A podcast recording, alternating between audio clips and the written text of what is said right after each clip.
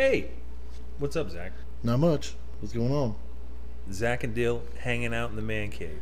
About to throw another one down for you. Throwing it down hard. Episode six. What's it called, Zach? I don't know. Uh, Movies and Chill with Zach and Dill. That's our podcast. What's the episode called? We're doing a top ten today. Nostalgic films, right? Yeah. Should and, be fun. T- like bad nostalgic, right? Yes. Like, okay, like, yeah. Like real so bad. We need to clarify. Yeah. It's bad movies, but we thought they were great when we were kids. Like, we grew up with these movies. They're not necessarily children's movies. Uh, some of them may be, but we're like enjoying them as a kid. And then maybe you're like, oh, look what's on T N T. I want to give that a go. And then we realize how much butt it is. Literally, it's movies that, uh, you know, when you're watching it as you're a little kid, it's like, man, this is an awesome movie. And then later you watch it, it's like, well, I still like the movie, but man, it is, it's horrible. Exactly. It's like, it would not make it now if it came out. Right. That's what we're doing today. Stick around. We love you. Mwah.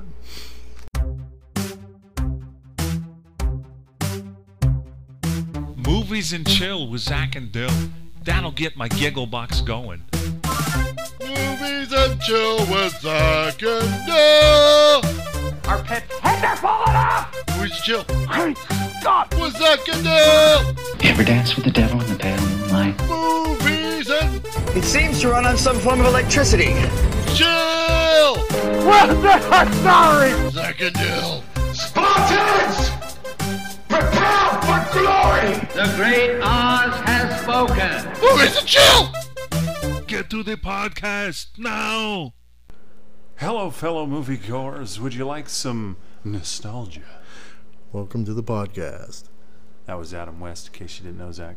Yeah. But I feel like you knew, because yeah. you like Family yeah, Guy. Yeah, yeah. It was really good. What's going on, everybody? Because I'm urban like that. You ready to do this? Yeah. Let's talk about nostalgic movies, because that's why we're here. I have a list of thirteen. Did you have more than that, or did you narrow it to thirteen? Uh, I narrowed it to thirteen. Why, do you ask, would we do thirteen? Because here on Zach and Dill, we believe that a top ten is good, but three honorable mentions is just better. We so probably both could have did like way more, but we're trying to keep it short list. Oh my gosh, yes. And the response online has been dope. Yeah. People that are like responding, thank you so much for giving us feedback and stuff. We are relevant. We like to be relevant. Mm-hmm. We are working on boosting the whole social media stuff, but we're a little older than most of you, so uh, we're a little slower on the uptick. I hit play on the tweeter. Isn't that how they say? Isn't that what they talk? The tweeter. Yeah, they say. Uh, yeah. I hit the the play on the tweeter. I my Insta's kicking. I feel like there should be a hate button on the... Like, you have a heart on yeah. the Instagram. There should be, like, a skull or, or something. something. If if your picture is so offensive or appalling, you should just have a skull. Mm-hmm. And then, like, when you get the skull, you're... Actually, the skull should take away two of your hearts. There you go. That would be fantastic. Wow. So, so, like, you might end up with, like, oh, I posted this picture. What? I have negative fifteen hearts? That's ridiculous. Pe- like, that means that... That'd more be, people hated your picture than liked it. And see, that could be working a good way too, if that's what you're trying to do anyway. I don't know. I'm just saying, like, if we want to like hurt the morale, it, either way, you're gonna make farther. You're gonna make more money if you have a lot of likes or a lot of hates. Wait, how would you make money if you had a lot of hates? Because people are watching your stuff, so people are gonna want to advertise with you, even though they ha- you're yeah. Hated? Think I think about it. Think about a lot of people out there that are. That's where infam- infamous comes from. Okay. You know what I mean? You're infamy? Just, yeah. Were you, is infamous like a thing, or yeah. were you trying to say infamy? Probably infamy. I'm probably. Okay. I don't know. I'm just trying to understand. Yeah. Well, I mean, that's the whole thing. Good, you know, good, uh, good. Well, put Clear it this way. Your Cheers. Throat. We're in a small, tight room, and I feel like maybe we're five and a half feet away from each other. Not six. Please clear your throat the All other right. way. I'm going to get the COVID. Yeah. So whether you get cheers or whether you get boos, you're getting attention. It's when okay. you don't, if you got nothing in between, like nobody's doing anything, liking or hating your stuff, nobody wants to pay attention to you. I wish we had some boos. Mm-hmm. Do we want to call it boos? Because when we, I don't, I like the skull idea. That mm-hmm. that's well, yeah, I like that. But if you call it boos, it almost has to be like ghosts. You get a ghost. Yeah, it's a boo. You get a boo. I'm liking this. We're developing this idea. Uh, and getting completely far away from our podcast goals. Yeah, yeah, we should probably get back to it. That's okay. I think I think people like our, our banter sometimes. they, this way, it's like, hey, I like the beginning of it, but the rest of it we didn't care for. I mean, it's episode six. If you're still listening, my God, you must like something about us. I'm not yeah. sure what it is, but you're here. What? Uh, how do you want to do this? So, like, I have thirteen. Do you want to hear my honorable mentions first, or like at the end? I, let's do it like let's let's play it like everybody else does, right before our number one. I don't like everybody else. You don't like that. So when do you want you I'm want to do kidding. It first? That's actually a really good idea. I'm sorry. Either later or somewhere later. I'm sorry that I. Or, I or at you. The end, or after right after number. Two. I think well, you're onto something beautiful there. That sounds so good. Just, all right, so we're both going to start at. Number ten, right? Mm-hmm. And now I just have to remember which button goes where, but I'm pretty sure I remember. Oh my God. ten. ten. ten. ten. ten. ten. That's amazing. Okay, that was number ten. So we need to start. Do you want to do the honors? Yep, what's your number I will ten? Start off. Um, the movie I'm going to start off with is called The Highlander. Ooh. There can only be one. Yeah. And the reason I'm starting off with that one, because at the time when I watched it, it was like really cool and everything. And I can look at back at now where it's like, yeah, it's kind of low, cheesy. Like there's a lot of one-liners. Some of the, the graphics they threw in there were kind of, you could tell were pretty bad and stuff. And it, I mean, it was that's just, with Sean Connery, right? Yeah, that's what Sean Connery. And he does he ever say it, the line, there can only be one Highlander? Yes, I'm, he I'm, says yeah, that? He does. Okay, you've got to have that in there. He, he's the one that says it. There can only be one Highlander. I've retired. And the, and the thing about this movie, and it, just to kind of back up the point of being how it was probably received back then, even it, I'm going to tell you, it they had a budget of sixteen million dollars. Ooh, and they only got five point one million dollars. Serious? I thought that movie did so much better than that. No, it, it did not. Bombed. It bombed. Like it was low and budget, it's crazy. But it bombed. It, and the only thing I think it got picked up later because then it spawned all kinds of stuff. It spawned uh, yeah. sequels. It sequels spawned and, a show. Like that's and prequels crazy. And books and yeah, of course, comic books. Yeah, crazy to me that that movie did not do well. Okay, so but but let's be real about the numbers. Yeah. Highlander has more than paid for that flop. Oh yeah, exactly. But at the time. You know, even when I watched it, it's like, this was really cool and stuff. But like I said, if you go back and watch it, you can probably see why, at the time, nobody really paid attention to it. Okay. Well, just in case we we kind of went off on a tangent, yeah. just to bring it back, we're doing a top ten nostalgic movies. Mm-hmm. Like, but more than that, it's it's nostalgic movies that we watched as kids and thought were great, but are actually, but they're actually really terrible. Mm-hmm. I think we said that, but in case we didn't, or yeah. you know, you, you skipped the song and you now you're here, like th- that's that's what we're talking about today. Yeah. So in a way, that's what I said. For my top, it starts out slow, but that you know, for top ten, the starting out, that's where it starts for me. It was hard to put that on the list, but I can, from the numbers alone, that kind of made me think, oh yeah, I can see where. It, it does, like especially if you think about it for now, it it's not the greatest movie. Yeah. Okay, but why was it not great? Like, like I said, it was cheesy, but mm-hmm. like it was cheesy. Was the acting bad? Yeah, I mean, some of the acting was really bad. The lines were bad. Yeah, the lines were bad. I mean, Sean Connery was good, but then you had other actors. He chews up scenery. I know, like it, nobody yeah. else. Well, I shouldn't say that. There's a lot Nicolas to it. Cage. First of all, it's Sean Connery playing a Span- Spaniard. Is that like John Wayne playing yeah. uh, Genghis Khan? But he didn't. He wasn't a Spaniard. He was right. Sean Connery, and he just so happens to be a Spaniard. Well, yeah, he was never like, like Spanish at all. What was the movie where where uh, was it John Wayne that played Genghis Khan? Uh, probably, I don't know. It was was the movie called Genghis Khan? I don't remember probably. what the movie was, but he he was just John Wayne, yeah. and they made it was like the most racist thing ever. They just pulled his eyebrows so, up to make him look ra- like Asian. Yeah. That's legitimately so, what they did in that movie. So that's what I said. You know, so that's really bad because they're. They, I get it. They want a big actor and they threw him in there, but he's clearly not not there. Right. Like he's not a Spaniard. So I noticed that a lot of the movies I have on my list, mm-hmm. I think probably half of them. Do the same thing. Mm-hmm. They have the big actor treatment. Oh yeah. But the movie falls flat. Yeah. So what's what's your number ten? My number ten is called Problem Child. Oh yeah.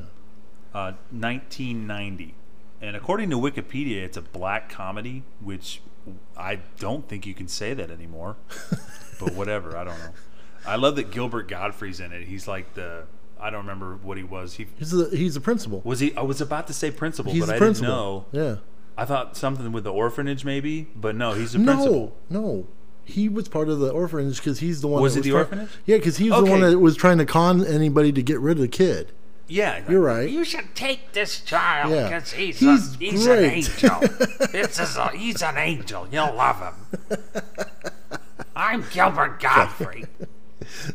You only know me as the parent from Aladdin. Okay, I'm done. That movie made... Um, It made seventy-two million dollars, and it cost ten million dollars. Wow. So it actually did really well. It was a good movie. I thought it was a good movie. Okay, here's the thing, though. When you watch it as a kid, I think I liked it so much because mm-hmm. it was like, oh, my gosh, he's getting away with so much. Mm-hmm. And he's he's like...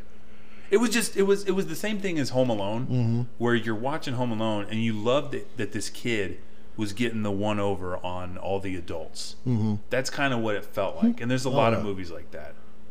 Um, Dunston comes home or whatever. Dun- Dunston checks out or something. something like the that. one with the monkey. Yeah. Uh, Baby's Day Out was what I was thinking about next. Mm-hmm. Like those are the movies where you root for the underdog. Yeah. And they shouldn't be better than the adults in the room. my my thing that put this on this list is that it it's not like John Ritter's in it and mm-hmm. John Ritter carries the movie. Oh yeah. John Ritter is the reason that this is a like a family movie. Mm-hmm. But but truth be told, the movie is dark, and maybe that's what oh, they yeah. mean by black comedy. Yeah, but it has some darkness in it. Oh yeah, and so it's kind of tone deaf at times, mm-hmm. and and and you really try to figure out who is this movie for, at some point. But they thought it was for kids, and uh-huh. there's just really dark elements in it. It's not a good movie, like no. truly, like no. it's not a good movie. And the sequels only get worse; they get campier and stupider. My like favorite my a reverse favorite. Child's Play. In the first movie he gets away from his wife, yes, and then in the next movie he finds somebody he wants to be with, just so happens yes. to be played by the same girl who is really his wife in real life, but yeah but they make her look like completely different. Yeah. Like she's the good good witch. She's the good witch. Yeah. What does that say? John Ritter has a type. Yeah. His type, there's just women that look like yeah. that all over the world. Mm-hmm. Okay. What's your number nine? Let's move on. Let me push the button. Hang on. Nine? Nine. Nine. Nine. Hey, Dine. Nine. Nine. Sweet. Number nine. Let's hear it. All right. Number nine for me, Flash Gordon. Oh. One of Seth MacFarlane's favorites. Yeah. Came out in the eighties. The eighties. The eighties? Yeah. The, the only one. Eight zero. The, the only eighty. One there is. Yep. Movie had a budget of twenty million dollars. Made twenty-seven million dollars. Oof. Yeah. Rough. Mm-hmm. Was Fla- that was a show though too, right? Um, it could have been. The only thing I ever saw was the movie. I didn't see anything else. When Why it came do I to... feel like that was a show? It could have been a show. Could have... I know it was. It was probably a comic, I would assume. Yeah. Something. Usually, most of those. There, there were other in. media. Yeah. For Flash Gordon. Yeah. Well, and I, overall, good movie. I could watch it all the time, laugh my ass off. But it was a bad movie when you look at it because the the effects and just everything, the whole the plot storyline, taking a football player and putting him into space, so he could, and then all of a sudden he saves the day. He just so happens to know this doctor that's making a rocket because the Earth is messing up. So they take this football player and take him into space so he can save the world. Can I be honest? I've never yeah. seen it. You have not? I've never seen it. Oh, man. But I, I want to see it now okay. because of what you said and because of, like, it was on TED. Okay, so the, the um, Queen did the music. Yeah. To that Flash. movie. Yeah, to, but that movie is like, me and my brother Jason got pumped. It was just crazy the stuff they did. There's literally a part in there when he's fighting everybody, throwing a object that just so happened looks like a football and hitting people in the face with it. Like, so you had to bring up because the, he's a football because player. he's a football player, of course. So there's a lot of, but you know, like you said, really, really, when it comes to the stuff that happens, you know, you can look at a bad movie now. You people right now, if they go back and watch it, hey, this movie's horrible. Yeah, but it's it, it just it was. That was one of our favorite ones from childhood that we watched. But me and my brother Jason will tell you, yeah, it's a horrible movie, but it's Terrible. so it's so fun to watch. Okay, it is so fun to watch. I really like that pick because mm-hmm. I, I haven't even seen it, and I yeah. I knew it was like that. Like it was yeah. something that kids would love, but it sucks. Yeah, and okay. the only reason I got it at nine because it's not as horrible yeah, as I was about some to say, of the rest. Yes, but it, it deserves to be on the list just because. It is one of those movies from the past that I, I can tell you right now that when I look back, I go, oh, yeah, this is bad. Like, it's one of those movies where you want people to see, but in the same sense, you know a lot of people aren't going to like it. Yes. Yeah. I, I was about to say that for yeah. my number nine. Yeah. Because my number nine, I'm probably going to get a lot of flack on. Okay. So. Let's hear it. Space Jam. Yeah, you already did get flack for that already because you told people, I'm thinking I'm putting it on that list, and everybody's like, why, that was a good movie. No, yeah, I know. Here's the thing. Okay. Space Jam is a unique idea, mm-hmm. but it's kind of a child's idea. Like like in the executive boardroom, when they're talking about making this movie, like the, the exec is like, let's see, uh, who can we put in a Looney Tunes property? And because they, they had the rights to it and they had to use mm-hmm. it or, or they would lose it, right? That's the, the whole thing. This was back in, uh, I should talk about what it did. Uh, ninety-six, and it it made two hundred thirty million dollars. Mm-hmm. So people went to go see it, and, and mm-hmm. I think that there's a very simple reason why. Michael Jordan is in it. Oh, yeah. So ninety-six, you'll remember, obviously when they're filming it, it was probably ninety-five. Mm-hmm. So this is right as he retires. He had retired. I'm yeah, sorry. He's he going, had retired. He's in baseball right now. And he's in baseball. Mm-hmm. And he is contemplating coming back. Mm-hmm. And I believe, if the timeline's right, he had said he was coming back before this movie came out. Because they win a title in ninety-six. He goes back with the Bulls in mm-hmm. ninety-six and wins a title. So when this came out, if you remember the end of the movie, he uh, he goes back in the spaceship, mm-hmm. and that's how he gets to the baseball game. Yep. And Newman's all excited because he actually made the baseball game.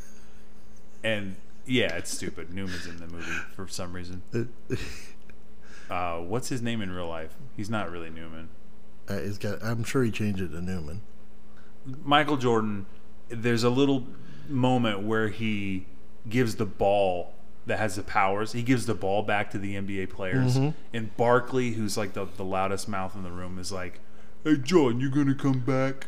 That was a terrible African-American voice. I apologize. That was not. That was Charles Barkley. I, I mean, it Everybody was more understands. like Charles Barkley yeah. than anything. But, yeah, I, that's a, a unique Charles Barkley yeah. voice. Terrible. It's a terrible voice. But Charles says something to the effect of, hey, Michael, can you still play? Or you even you can't even play with us, can you? And he's like, he gives him the Michael Jordan side eye, and he's like, don't tempt me. I'm coming back. You know, and, and then he does. Then it shows mm-hmm. him. It, it actually did. It showed yeah. him footage from his comeback, yeah. from his first game at the United Center. Yeah, I do remember that. Mm-hmm. Okay, all that to say, Michael Jordan is the draw to that movie. Yes. When you put him next to Bugs Bunny, at, as an adult, I'm watching this. It is straight up stupid. It is the dumbest thing, and, and there's you can't really blame Michael Jordan because he did what he knows how to do. Uh-huh. He was a basketball player. Uh-huh. Dude's not an actor. Yeah. It scares me that LeBron is going to do this too. Uh-huh. I probably won't see this movie unless it's on like a streaming service or something. But he's coming out with like a quasi reboot, mm-hmm. and I'm sure Steph Curry and Kevin Durant. I'm sure there's going to be new stars that, that come in and yeah. do this movie too. It's going to be the same thing. You're going to put Bugs Bunny next to LeBron James, and I'm supposed to go, oh my gosh, I can't believe it. This is happening. It it just doesn't feel mm-hmm. like. In what world would they need to be playing a basketball game together? That's where the premise is both unique mm-hmm. and childlike. Yeah. Because it's like a kid thought of this. Oh, yeah. And just a fun fact, there's a there's a Super Nintendo game, um, Michael Jordan Chaos in the Windy City. That's another cash cow. They were, they were just like, how can we make money? That, Let's that game use Michael is so Jordan. Awesome. And he has to save his teammates from this evil doctor who's trying to create an evil basketball team. Mm-hmm. It's like they, they had a race to see who could come up with the evil basketball team plot line first. Mm-hmm. And I, I'm not sure who won. Maybe maybe they both lost. Hmm. But if you're good with it, I'm going to move on. Okay. Eight. Eight. Eight. Eight. Eight. Eight. Eight. Whoa. Eight. Whoa. Okay. Number eight. Okay. My number eight is a movie called Better Off Dead. And it is a movie with uh, John Cusack. It, yeah. This is this can't be a kids movie. No, this is not a kids John movie. John Cusack does no. not do kids movies. It's uh, back in eighty-five, budget four million dollars, made eight million dollars. Okay. Okay. So basically, the reason this movie is on my list is because I like this movie's great. I like it, but it's totally the plot of it is literally okay. Here's the plot. If you if you just saw it, he's a high school kid. His girlfriend breaks up with him to be a part with the guy who's the head of the ski team. So God, he wants to get him back. Okay, so he decides he's going to race him, but he okay. So that's the basic premise. He's trying to win the girl back. Okay, okay. Because John Cusack, that's all he does in yeah, Hollywood is try to win exactly. the girl back. But in this movie, there's it's like the guy who put it together just really didn't have a good script and started throwing stuff in there. So as you got as you're following him around. You find out, like, first of all, skiing's like their that's their thing, the big thing of theirs. So that's their that's their football, that's their basketball, baseball, whatever. Skiing's yeah. the thing. So and so you start to learn about his world around him, which is his little brother's. You his little brother's thrown throughout the scene, and he's always doing something different every scene. So one part he's Hare Krishna, another time he's getting stuff in the mail. Oh, and. Uh, they keep throwing this. They kill. They keep throwing this gag around. His girlfriend breaks up with him, and now everybody wants to date her, and actually ends up dating her. So at every minute, like somebody's always asking if. Oh, even his mailman comes up and goes, "You think it'd be okay if I asked Beth out?" Like they're all doing. Like this happens with the movie when she's supposedly supposed to be with the the head uh, ski guy. Yeah. Okay. So, and then there's this part in the movie that's throughout the movie. The paperboy, they will not pay him. So the paperboy ends up chasing him throughout the movie, trying to get two dollars from him, saying two dollars constantly. Wait a minute. Here's I, gotta, how, I want you to land the plane because I want to know how you liked this movie. Uh, oh, it's great. Like, like this stuff just, in, I don't know why, but especially with my older brother, we loved this stuff. The, the, okay, the but did you love okay, it because think about you laughed? This. Huh? Did you love Laugh. It because it was yeah. silly? It's and I think it, the whole idea is supposed to be silly, but it is okay. like it, you know what it reminds me of? It's kind of like a grown-up theme where there's no, it's just chaos. Yeah, there is. They're trying to get to a point, but it's chaos. Yeah, it, it, it's uh, the mother and father. The mother's making all kinds of random food that none of them want to eat. At one point, she makes a meal that starts walking off the plate. Like why? No reason why. That's just what happens. He's got a. Okay, here I'll, here's another crazy part. At one point, he wants to kill himself, okay. so he he puts he gets a whole jar of gasoline, uh, like a mason jar of gasoline, and he's gonna drink it. But he oh. but he ends up getting interrupted by his parents, and the neighbors are over. Yeah, and then he sets it down, and for some reason, the neighbor, neighbor lady not only uh, she doesn't drink it, it's right by her. She starts to go smoke, and it blows her face up. But then, and all of a sudden, she's okay. And the next scene, she's just got like a cast around her chin. Yeah, like that. I'm serious. This this movie is crazy to the point where I think t- people will turn off because they just don't get what's going on. And you're not supposed to. I don't think. Like at one point when the paperboy's chasing him, it's at the end when they're racing on the snow hill. He puts snow skis on his bike and is chasing him. Do you understand? Like there's nothing. Yeah. It, it's just all these different things happen. And in the meantime, he uh, he takes this one girl out on a date and. They, he he's playing uh, there's the one song Van Halen Everybody Wants Some the burger there's two burgers on a date like he's he's acting like a mad scientist and he thinks he made this burger come to life and, and then it goes that's like, so stupid I know that's what I'm saying so that, oh, I love this movie but if you could look from everything I told you, none of it makes sense. It's not a good movie. It, I don't even know what to say. But as you were talking about a ski movie, mm-hmm. I immediately thought of Copper Mountain. Okay. You probably don't know what that is.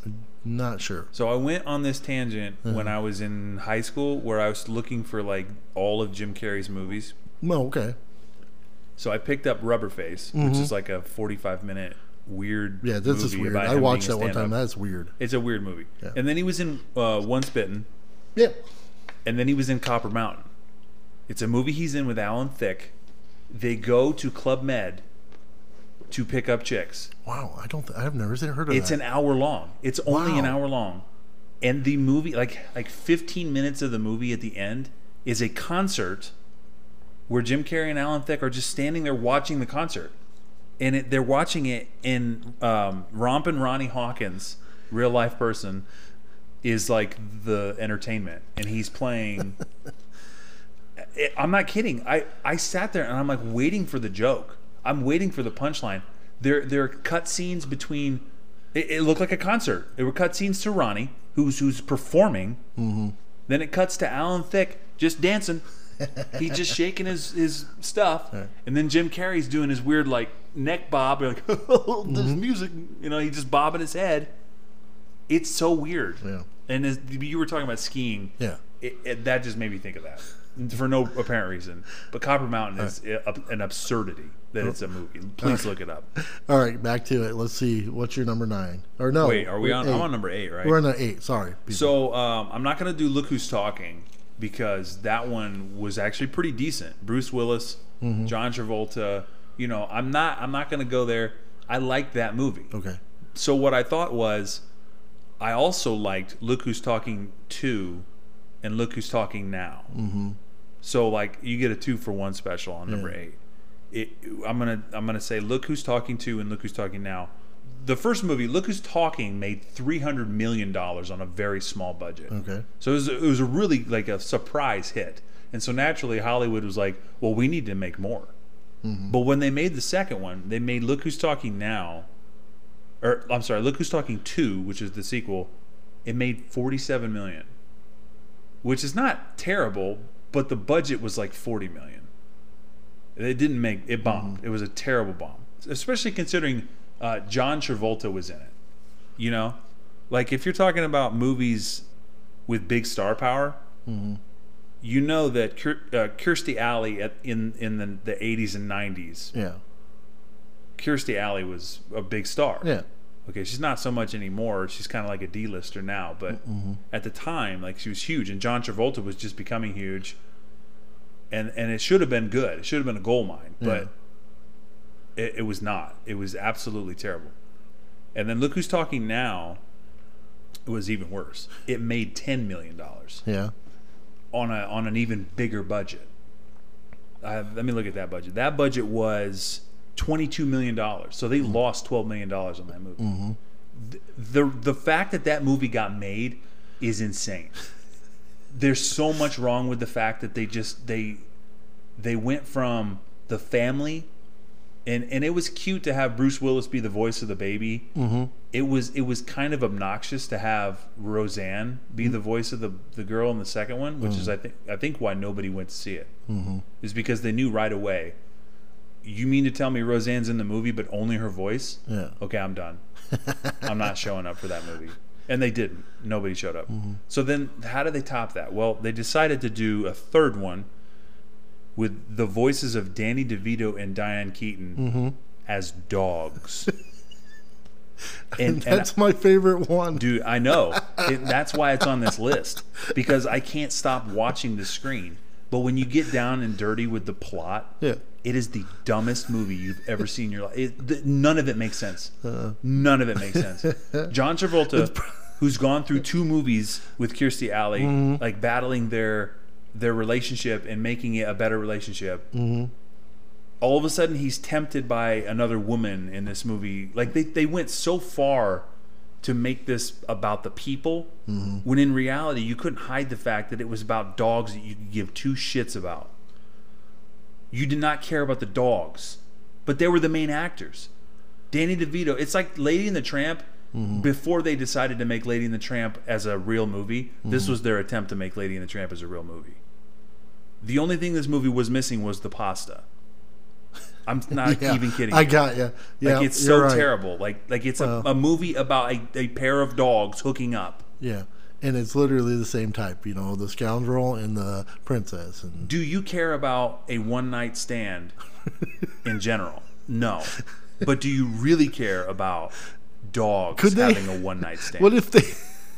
Because the, the answer better be no. They're gonna make a fourth movie and it's about the puppies of the dogs. Oh, oh, that's gonna get even like weirder. Like the fleas on the dogs. It's about fleas that have voices as babies, and yeah. it's just gonna get deeper. Like, like almost like Inception. Like that's a good one.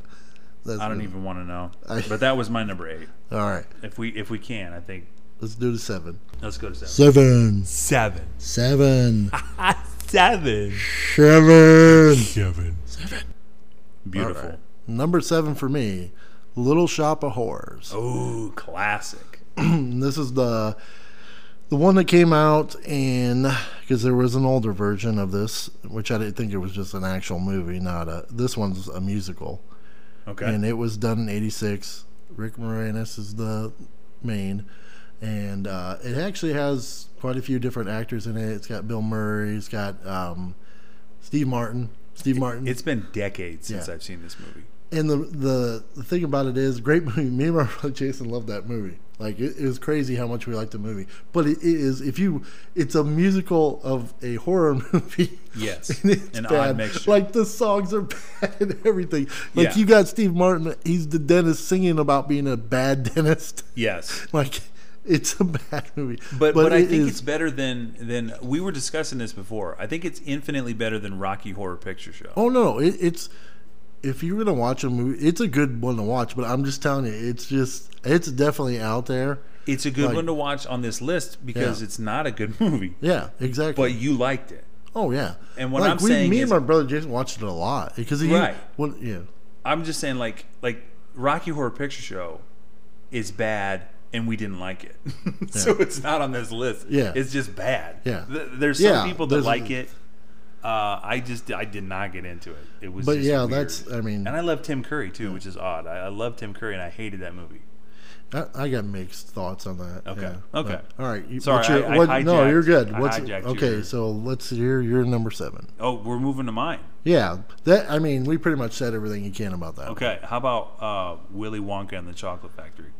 The original, yes, the yeah. one with Gene Wilder. Yeah, that's my, that's my number seven, for days. Mm-hmm. And it made, it, it was real low budget, mm-hmm. so it was only three million dollars, and and it only made four point five.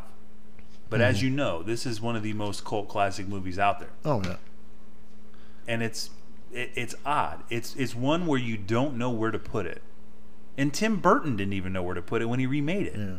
The book itself is not near as dark as Tim Burton and the one with Gene Wilder. They both made it dark. Yeah. They both made it, like, weird. Here, here's the thing. When I watched it when I was younger, I didn't look at it the way I do now, which is dark. Like, I watched it, and you're like, they, ah, look at they, look what happened to them. Not really. It's like... Yeah, I think these kids are dead. like, maybe, yeah. Maybe. Like it's something you don't weird know, like and he he pretty much clues in that, like, yeah, they could be okay. Okay, so the, the, the author of the book, because yeah. it is, it's a book. Okay. Um, Charlie and the Chocolate Factory is a book. I think there's a Through the Looking Glass or something is a second book. It's like a sequel.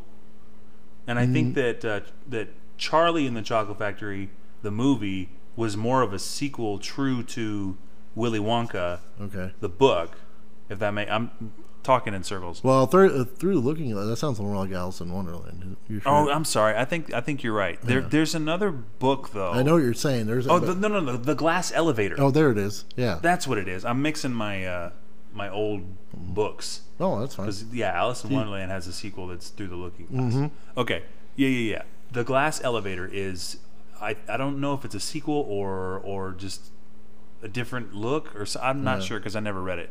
But it's based off of that novel, a little bit, and the book is from uh, Ronald or Roald Dahl, and and it was like he wrote it like to have these themes that adults would pick up on, But then Tim Burton and company, and even the original, they decided to just put it out in the open, these themes. Mm-hmm. And it was dark. It was oh, very yeah. dark. And as a kid, I was like just amazed that there was so much candy. That's really where I was. Like, I wanted to see what room they would go in next. Mm-hmm. And it was like the next cool thing, where I didn't realize until I was an adult that this movie is batch crazy. It's nuts. Yes. There's a moment where you get, like, I'm kind of with you through through the, the small room. It felt like Alice in Wonderland when they go through the small door mm-hmm. and they get through the factory. Yeah.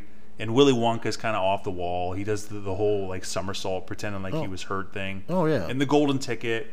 The, yeah. the, the, the original was, like, crazy with the way they...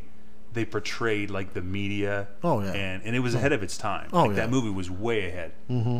But then you get into the room after Augustus goes in, goes into the river. Yeah. And then you're just like, all of a sudden, a kid has been sucked up a pipe, and you don't know if he's alive or not. No.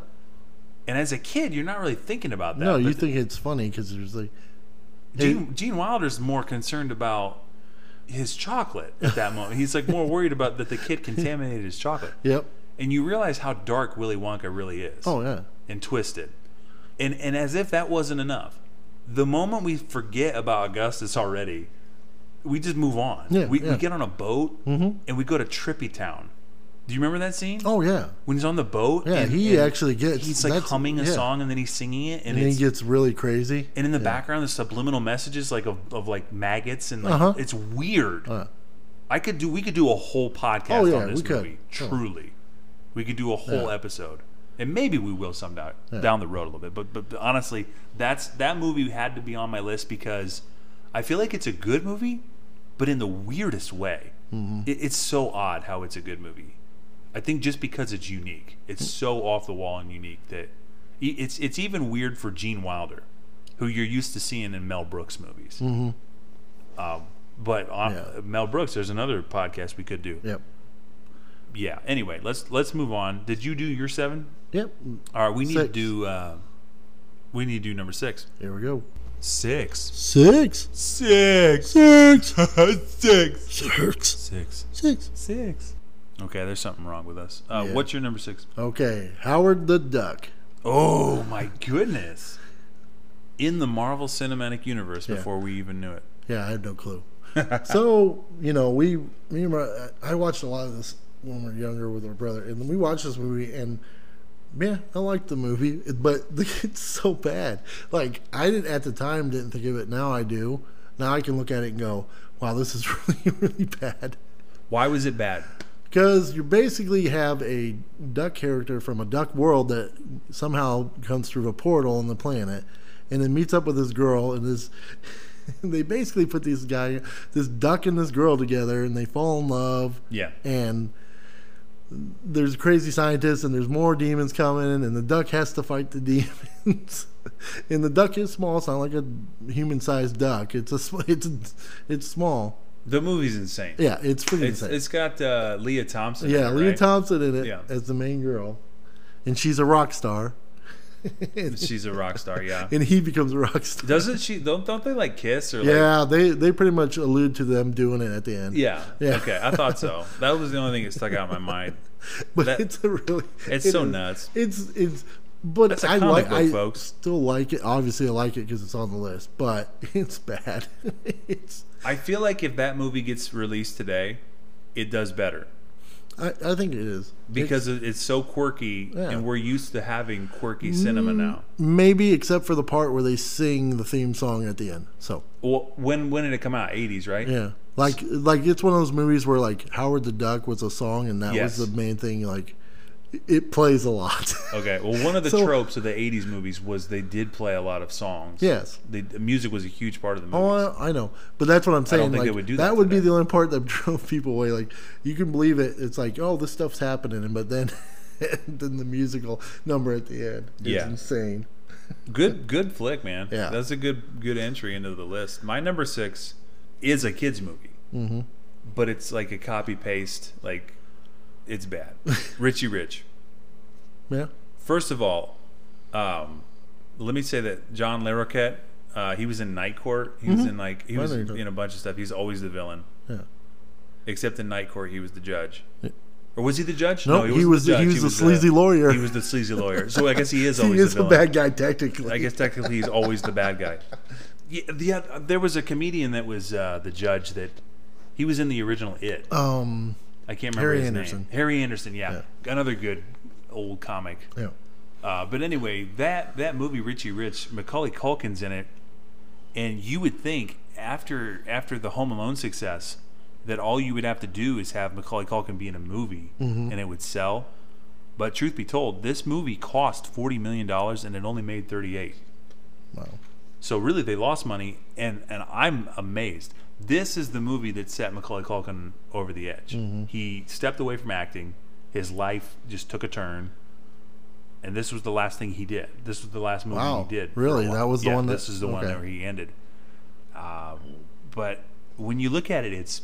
It's based off of uh, it. It was a it was a comic. It was like a stri- like a comic strip, right? Yeah, like Family Circus. Yeah, yeah, yeah. And, yeah and that's Peanuts what it was. And, that's and it, it was like from. a. Mm-hmm. It was just, it was just a strip, but they turned it into a movie. The whole idea of a movie. I I loved this movie, and you can ask, uh, you know, my sister Aubrey. You can ask her. We watched this movie. I watched it I every it was other day. Mm-hmm. It was one of those movies. I've seen it before. I, I liked it. It it's fun in the way that, oh, like, it turns into Home Alone at the end, mm-hmm. where they're oh, like yeah, going definitely. through the house. Yeah, yeah they, and it's it, like Macaulay Culkin's got to be thinking like, am am I just gonna play this role my entire life? Mm-hmm. And maybe that's why he stepped away from acting. It's like they lured him in. It's like, no, no, you're gonna do this. And at no, the end, this it's is like, not Home Alone three. I promise. Like, and then all of a sudden at the end, it's like, wait a minute, what am I doing? This is Home Alone three. Are you kidding me? This is Home Alone three. Now we're in a mountain. Yeah. Yeah, there, there's a lot wrong with the movie as far as like pacing and, ugh. Honestly, it just felt like they were they cashed in on Macaulay Culkin. Yeah, that's really what it felt like. The plot was bad, the dialogue mm-hmm. was bad, uh, and they really didn't do the comic strip a service at all. Like it didn't have the same feel. They just like copy pasted the name Richie Rich, even down to the the cent signs in the name. Oh yeah. Uh, so I really wasn't a big fan of, of the movie as an adult now, but I feel like I would I would watch it again and get some entertainment out of it, mm-hmm. just from some of the lines from the butler. Yeah, yeah, exactly. Yeah, some of the yeah, that, like, those were pretty good. Everything's slicker than snot on a doorknob. It's like what I heard it in prison. Yeah. Okay, let's take a break. We've we've done a lot, and uh, I'm hot. So I need to step away, and we will be back here in a bit. Let's get a commercial in.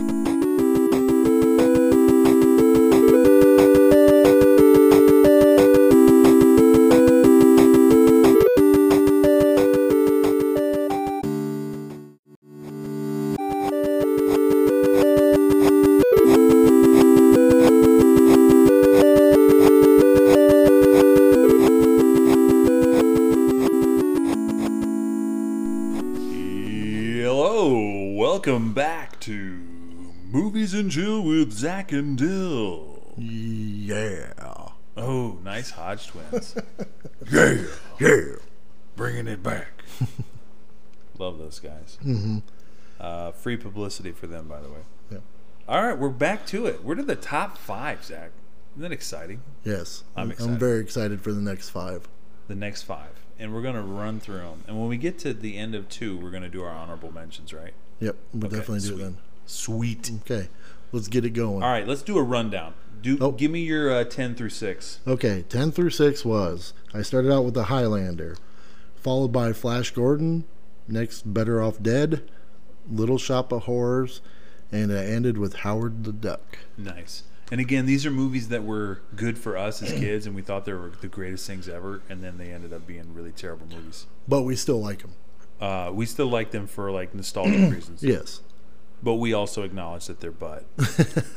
Okay, my my top ten to this point: Problem Child, Space Jam, Look Who's Talking two, Willy Wonka and the Chocolate Factory, and Richie Rich.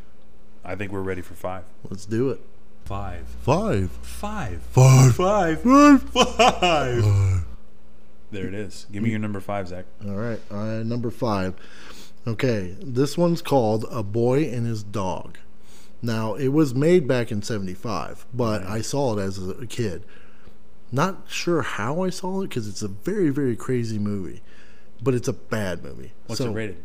Okay, what? What's it rated? Oh, it's rated R. so okay. I, I probably wasn't supposed to see it. But, all right, so this is a very, very young Don Johnson. Okay. And he it plays this kid that has a dog that he can talk to telepathically. I love it already. And they're in a deserted wasteland because, and then literally if you look up the synopsis, it's the search for food and sex. Okay. Okay, so you start following this character around and you find out that there's these um, places that, uh, well, there's this place underground that's normal, that has like, no, it looks like a normal world setting. Yeah. Like grass and stuff like that. And see, he's out in the desert scrounging for food and stuff. So the, the cut it down short, he literally gets lured in by a girl, which, by the way, he never sees. And this is probably one of the first ones he's seen forever. And gets lured into this place because literally they want him for reproduction. So they end up tricking him. And now here's the reproduction. He's basically hooked up to what looks like a milking machine. Yes. Okay, and then, by the way, it's just a really crazy... The, the stuff that happens in this place is really crazy, but that's no when it happened. So, just to give you an idea, um, he ends up, through all this chaos and stuff, he ends up escaping with his dog and with the one girl. And then he's talking, basically like, was it? Is it prologue at the end? What's at the end? When, like, the outro? Oh, uh, epilogue. Epilogue. The epilogue of him talking...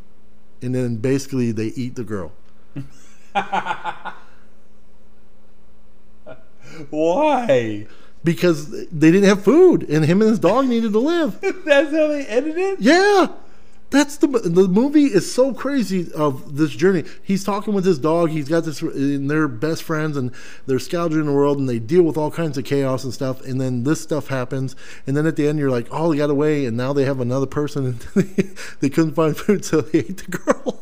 Good Lord, what so, a plot twist! Yeah, in this movie, it's it, it like when I watched it when I was younger, I'm like, I, I I didn't really really understand what was going on.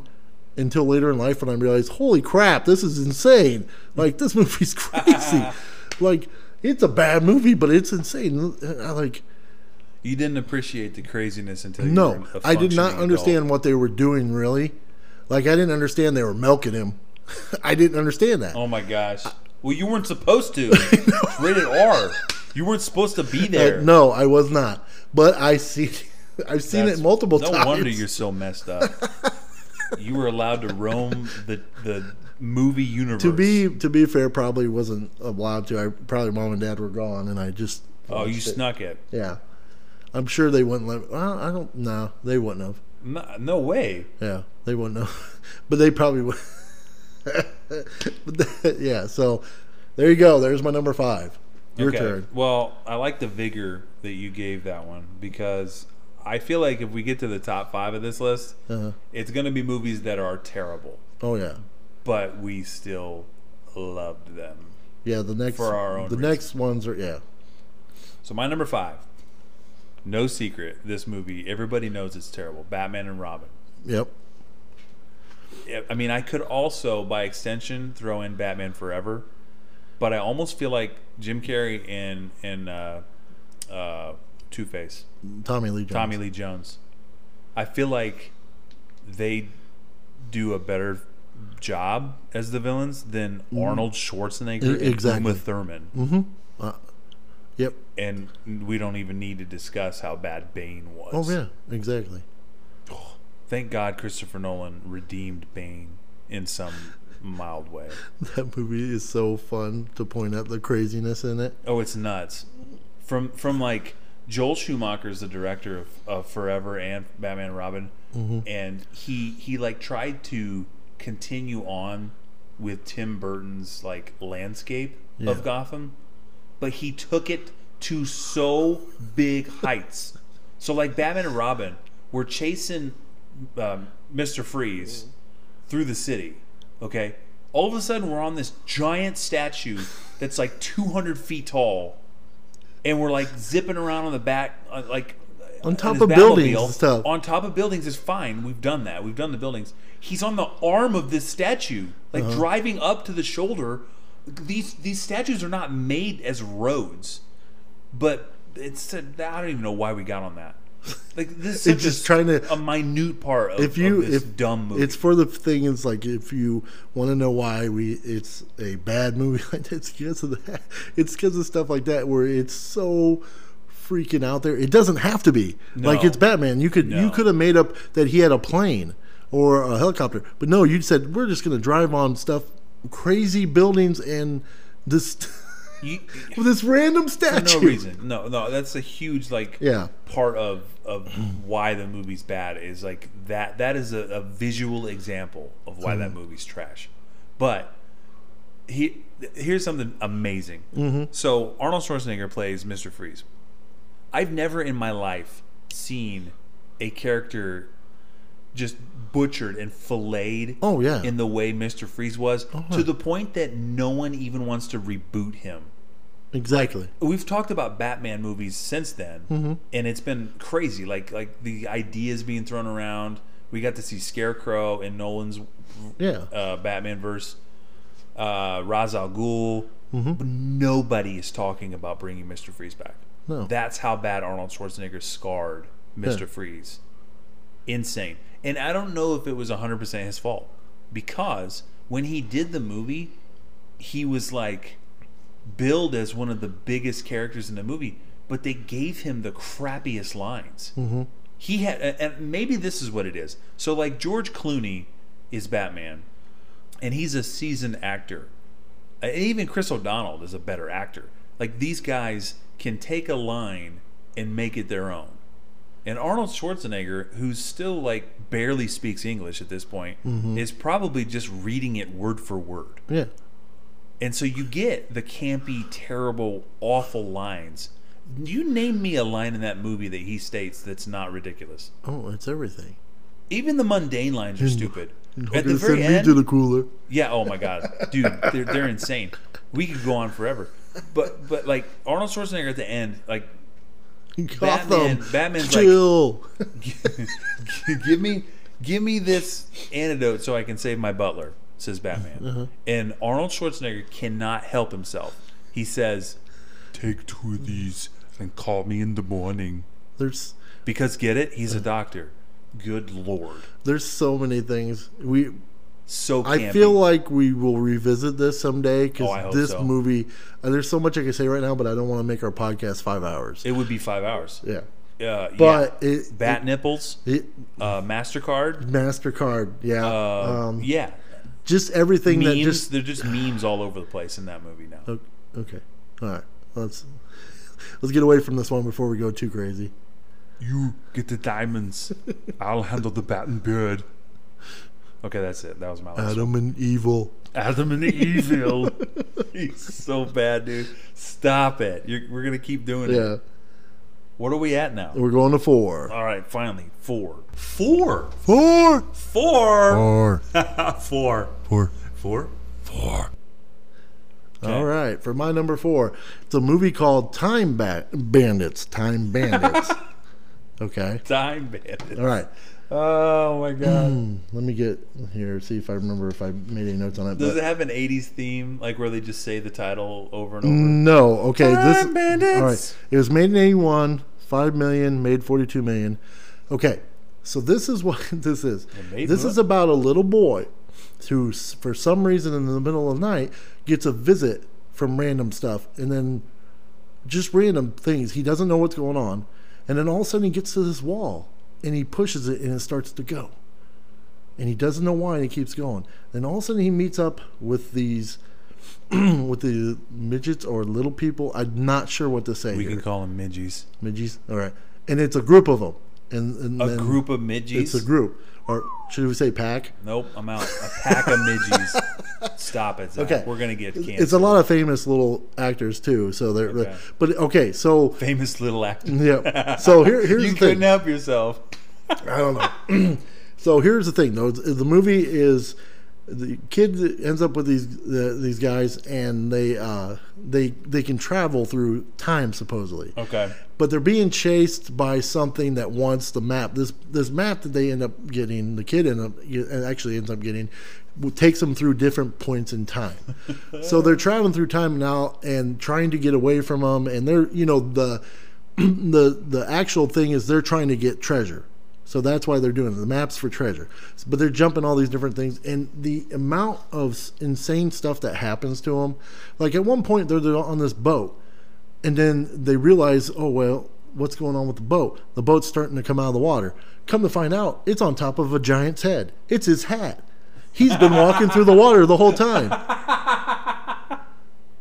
So they end up trying. They end up like stabbing his head with a syringe and putting him to sleep, so that they can get out of there. You're ruining this movie for me. Oh no, you! I'm not even telling you. So the amount. Okay, so they're the craziness of this movie is they're going to these different areas that you have no idea what it is. It's not like they're traveling through time and you recognize stuff. It's craziness. So this, it, it's not, it's not it's like time travel through a lens of like, yeah, not it, almost like different dimensions. If I had to guess, and there's a bad guy, you know, obviously going after the map. Is it too. Dennis Hopper? What's that? Is it Dennis Hopper? No, it's, okay. it's but the guy's got like Dracula looking outfit or whatever. But he's a wizard apparently. And, and, so of course he is. Yeah, of course he is. So they do. So the movie itself. Like I said, when I watched it, it was crazy, and I like it, but it's such a bad movie. On, and actually, if you watch it, uh, that's another one that Seth MacFarlane, he does throw that into Family Guy. Okay, he does do that. I'm sure he does. Uh, oh, bring me the map. You remember that part where he's or who's it? Brian's uh, hallucinating, and he says something like that, and somebody's talking to him. Some of but, those references are so obscure. Yeah, but that it, that's what it is. So they go through all these adventures to try to find treasure and get away from the wizard. And like at the end, they're like all the you know these people they've met coming to help them, and it just it's it's chaos. But it's it's a bad movie. Okay, yeah. So when you're talking about. Uh, Time, what's uh, it called? Time Bandits. Time Bandits. Yes. It made me think of um, a little story. When I was in college, I was in a writing class, uh-huh. and uh, I hope to God that my friend Pat someday hears this podcast so that he can hear me talk. He will laugh his face off. So Pat and I are in this class together. We're good friends. We've been through some classes together, and there's this other guy named Hans. His name mm-hmm. is Hans. And of course it is, because he's like the most pretentious jerk yeah. that we've ever seen, and he thinks that he was born some sort of Roman god. Okay. Like he thinks he's amazing at writing, and he thinks he's got a talent. Well, he, he had a, we had to present stories yeah. in our class. Like we would write a story, and then we would present it and read it so that other people could get our take on it or whatever. Like mm-hmm. it, it was like a process. His story was called Time Gap. He wrote this story in second person. And if you're laughing about that or don't or confused, yeah. you may not understand. Well, what is second person? I've heard of first person, which is mm. me telling you a story. Yeah. I've heard of third person, which is maybe you telling someone else a story. Uh-huh. Second person is you. Every line in his story started with you. Picture that. Imagine that. You find yourself in a dark room. You mm-hmm. didn't know what to do. You looked at the clock. You smelled That's something horrible. burning in the oven. You turned around and checked the oven.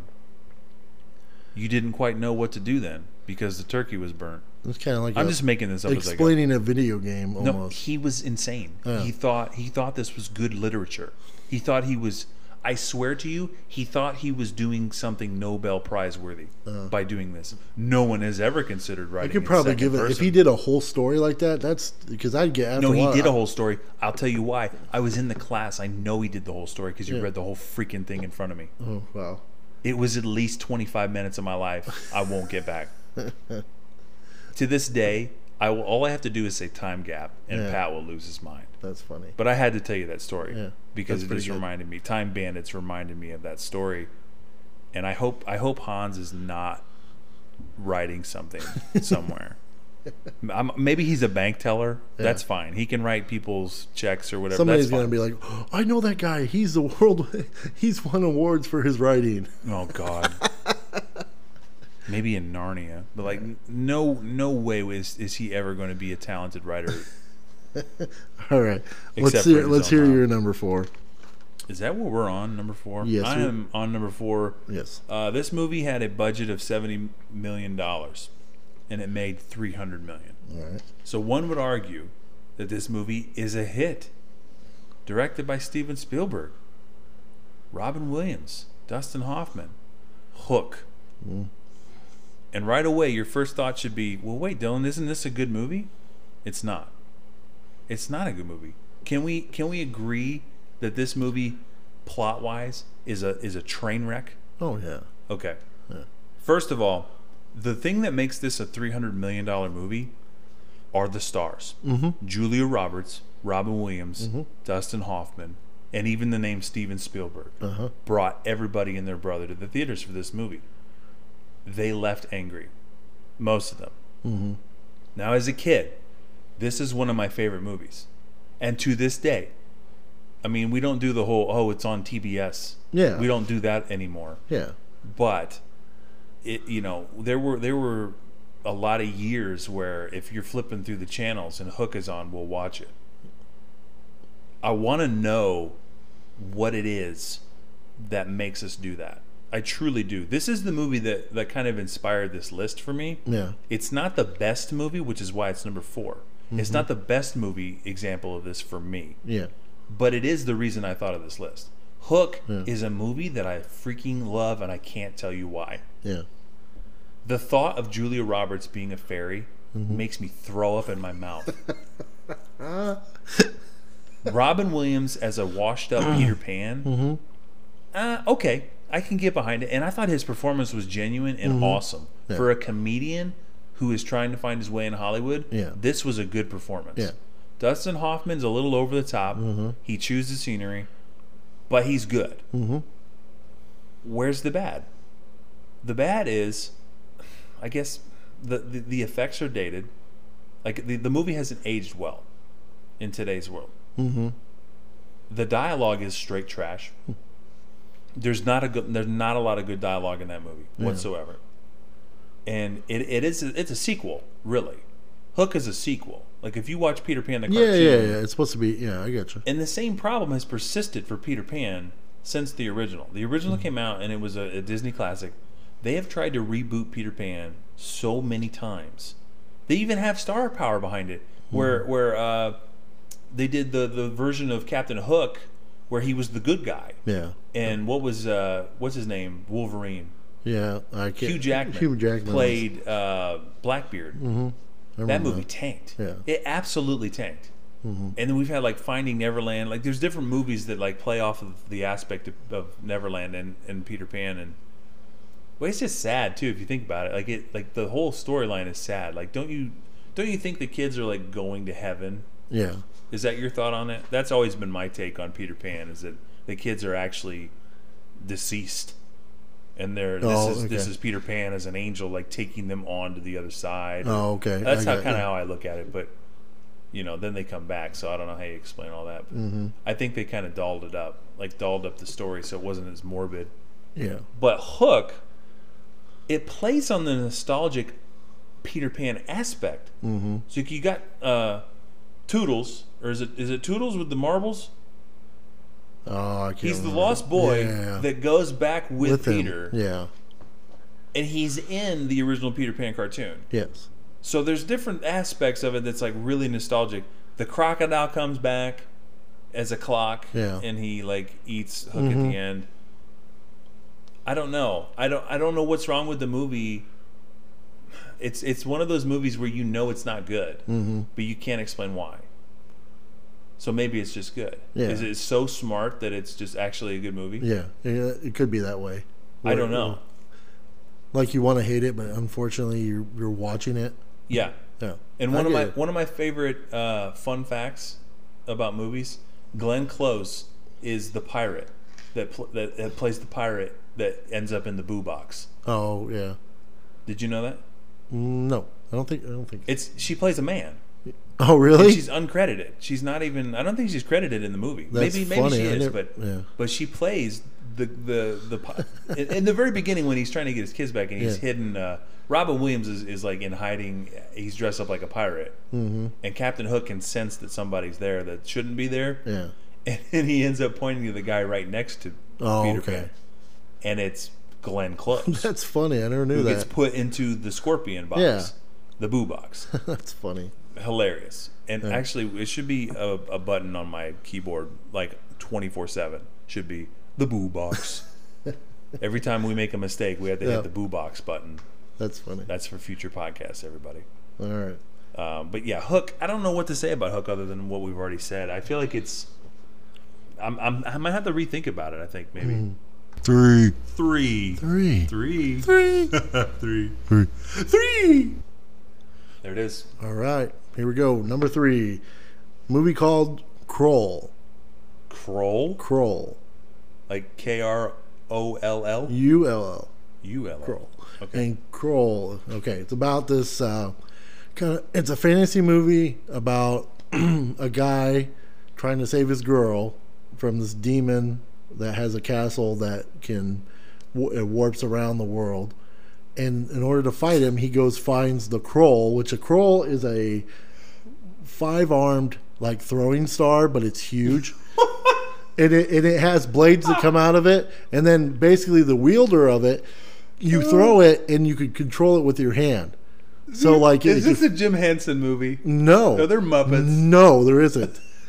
Okay, so what? Okay, dude, what are so, these movies? Okay, what are so these? so this movie was a had a forty-seven million dollar budget and made sixteen million. Of course, it did. It's about a flying glove. Okay, it's so.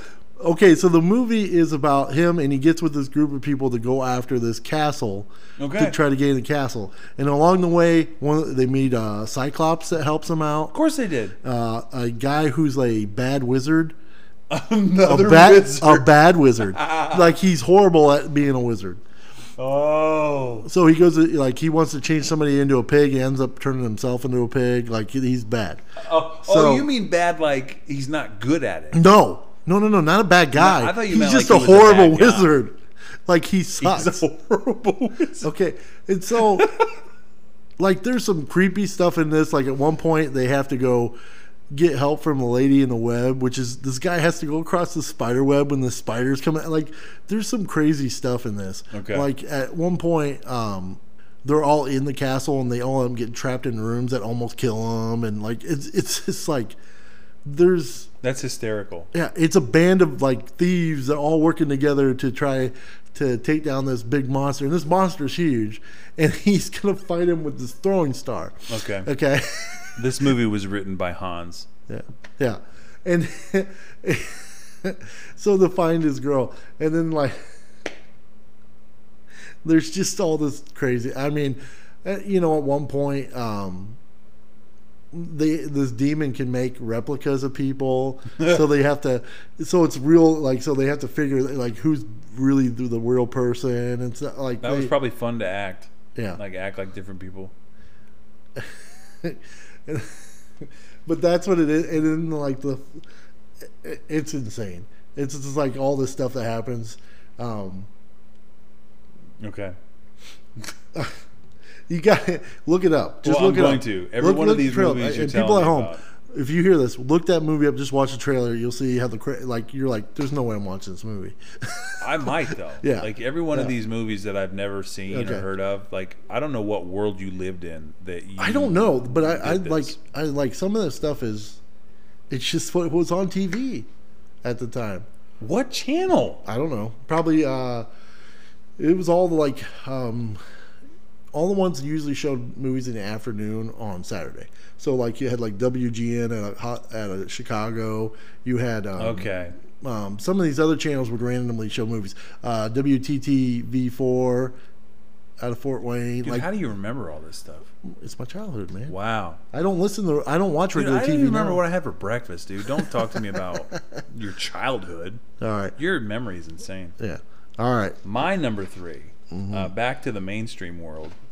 Because every one of yours is an obscure black hole that I have to follow. Blank Check. Oh, yeah. This movie was hard to pinpoint because I love to hate it. I love to hate it, which is why it's high on the list. It's number three. I I think like it, it only had a thirteen million dollars budget, and it made thirty. So it made money, but not much. It was third in the theaters. You know what was number one at the time? What's that? I just thought this was funny. Ace Ventura. Oh, no way. Was number one at the time. Wow. Anyway, so this movie was was like the only option for kids at the time, mm-hmm. like during this run in the theaters. So I feel like that's why it made thirty million dollars, because it really didn't compete against other things. Mm-hmm. And when, when parents take their kids to the theaters, a lot of times they're just like, okay, we're here, what should we watch? And obviously Blank Check was one of the only things they could watch. So like a, I feel like that's how it made thirty million dollars. Yeah. Uh, the movie itself is not, it's nothing new. This is why I hate it. Like I love it because it's it's just one of those movies where like The Sandlot or Home Alone, or there's a bunch of movies, even uh, Problem Child we mentioned earlier, mm-hmm. where they're just like kids. It's about kids that are like, this kid in particular, he gets on top and he beats the adults. Um, I think his name's Miguel Ferrer. Okay.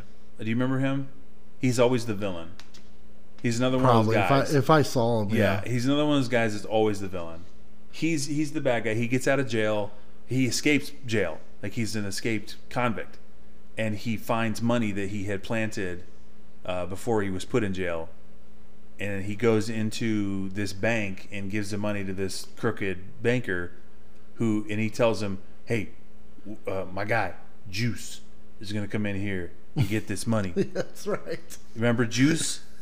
Played by Tone Loc. Yeah. Yeah, dude. Tone Loc. The guy who just morphs into this movie, which is ironic. He's also in Ace Ventura. Mm-hmm. So he was just kind of everywhere in this year, apparently.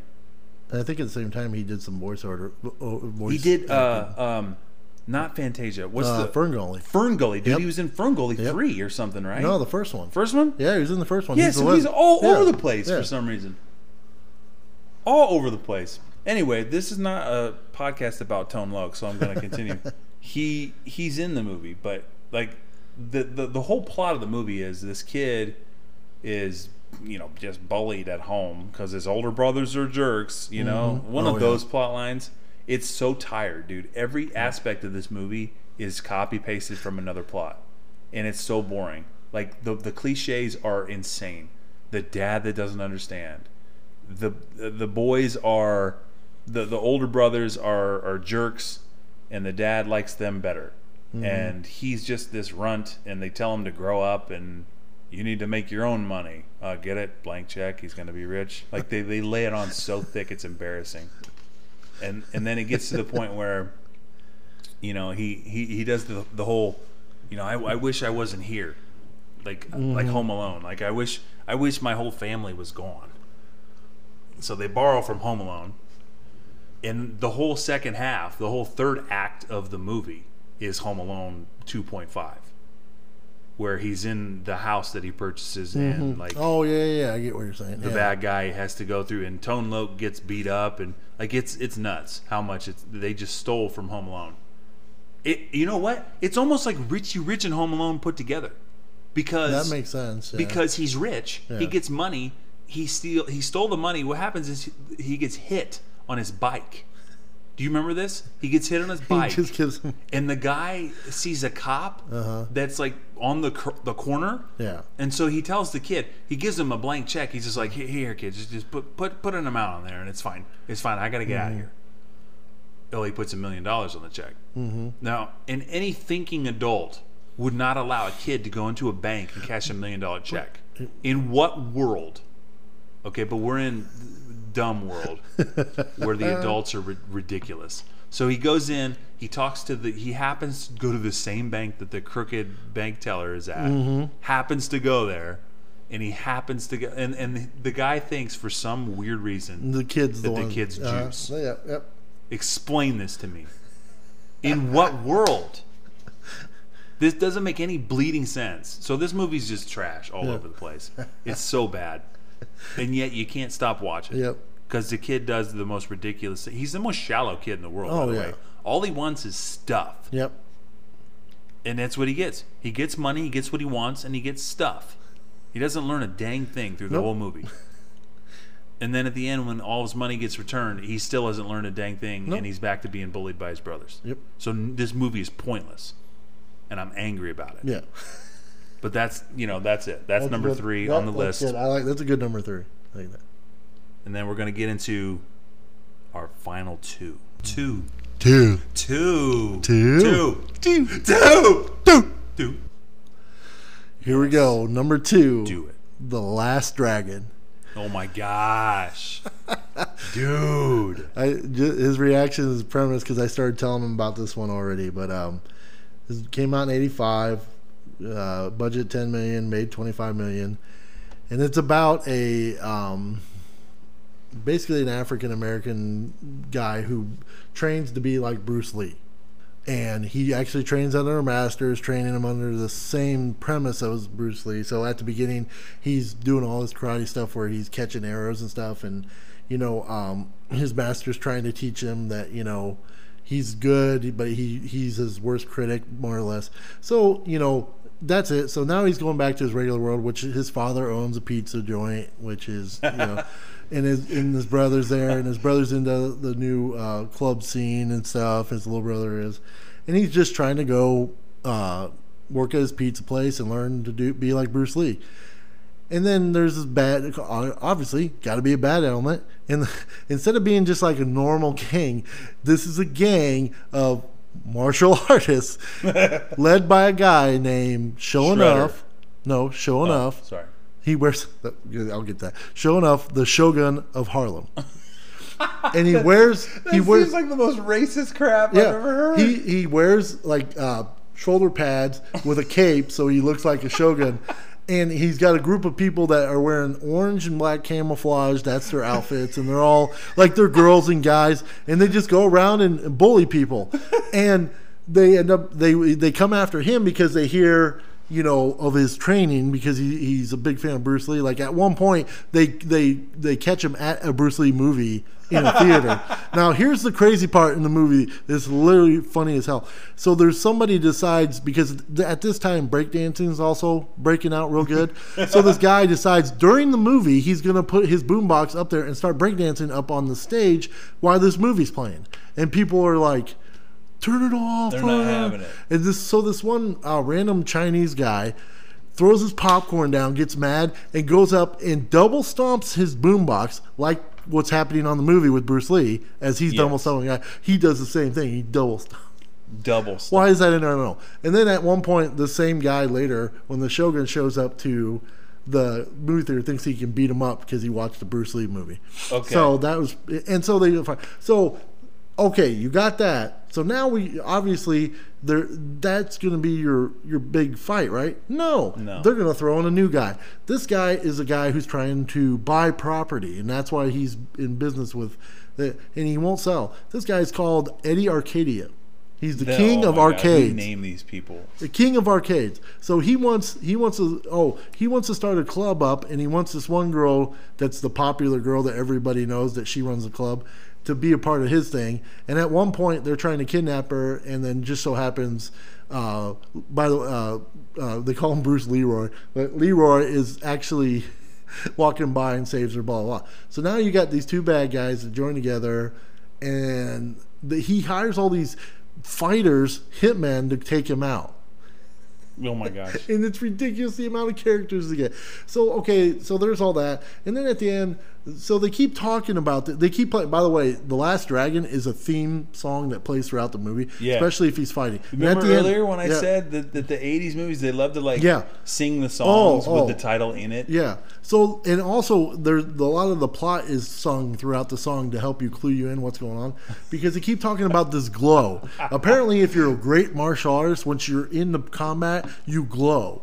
So at one point when he's fighting the Shogun and he's he's got the upper hand, the Shogun all of a sudden appears and he's like, yeah, and like his arms, just his hands and arms are glowing orange. So apparently he's more powerful. So and then so as I saw I saw this little remember clip that, that you as he me. hit, sparks would come off. Yeah, I was gonna say like I saw the same effects yes. in the Care Bears movie. Yes. And it's basically like so, so he would hit he would hit him and the, and then at one point, you know, Leroy he realizes he's the master and he fully glows and then he gets to do the spark punching too. Yes. So and the effects a, are so bad. Oh, it's so the effects crazy. Alone but it's just like it was just like one of those movies like, oh yeah, he's gonna win. I don't, I, I don't know. It's I don't know why. It's just it's it's so I, crazy that you can't help but enjoy yeah. it for what it is. It's a and it's the a fact, like you movie. said, I had you dying laughing when you were here. Oh man, because they were playing the theme song the, as he was the, fighting. Yeah. As he was fighting, there's I want that theme song to play. Yeah. As just I'm walking down the street. Yeah. And it's so, so that good. I mean that you know outside there's a lot more aspects to it that make it even more crazy. And at one point, you know, because he trains kids, they all come in and fight. Yes. And um,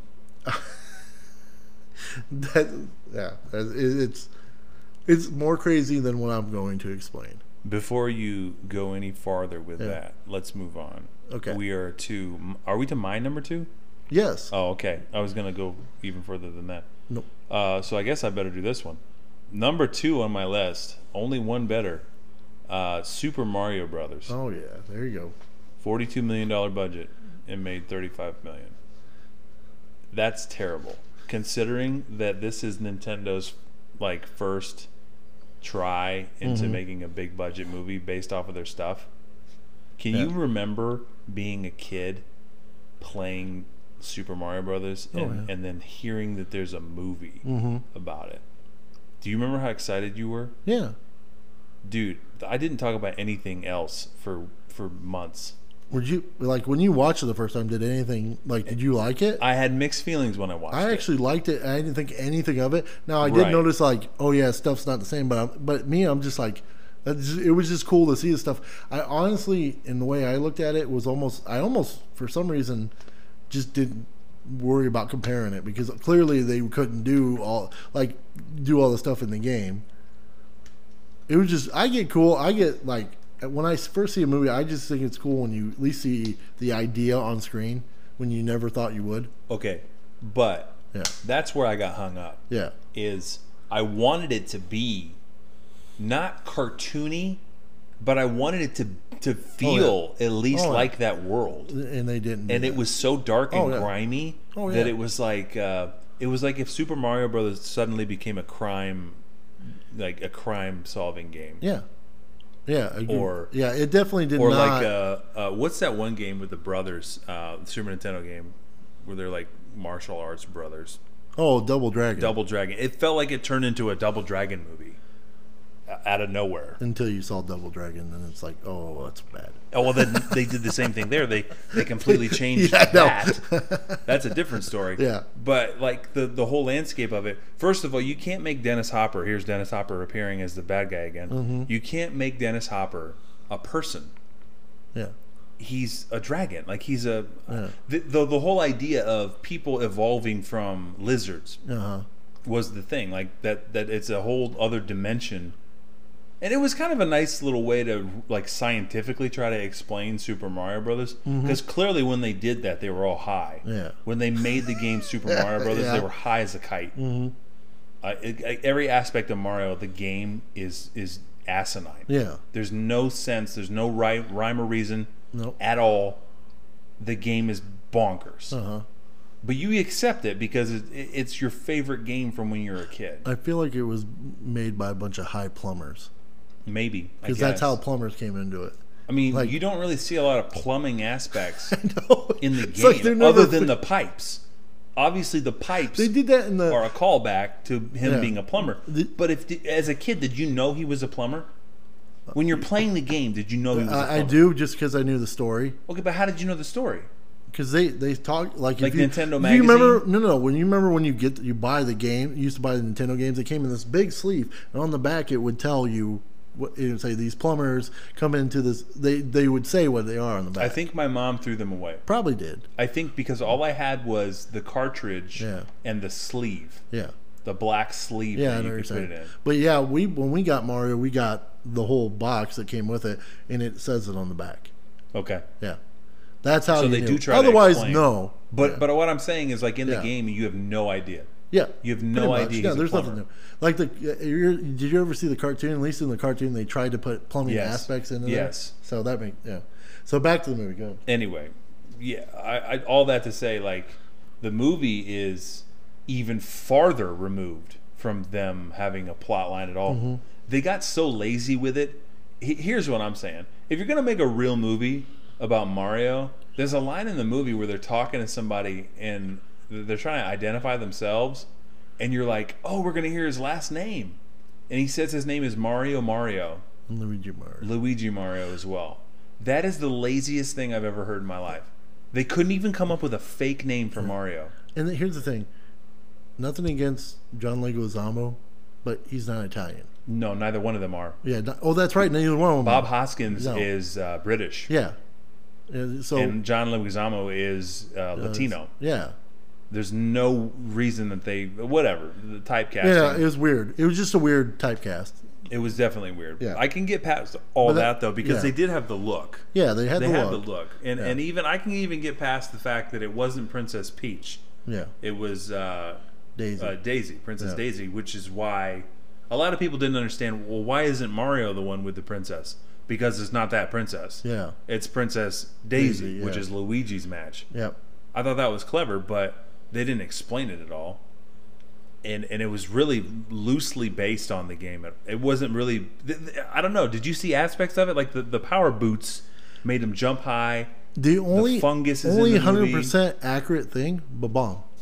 Yeah. That's it. Which is the most out of place stupid part yeah, of the movie. Exactly. But that's the only thing that's almost one hundred percent. It's this big too. Yep. It's two inches big. Yep. It's the only thing.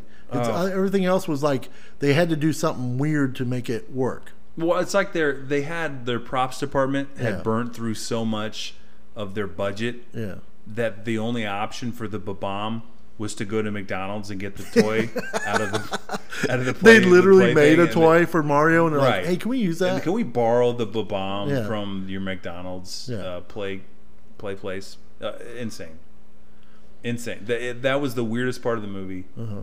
And Dennis Hopper, just like ba-bomb.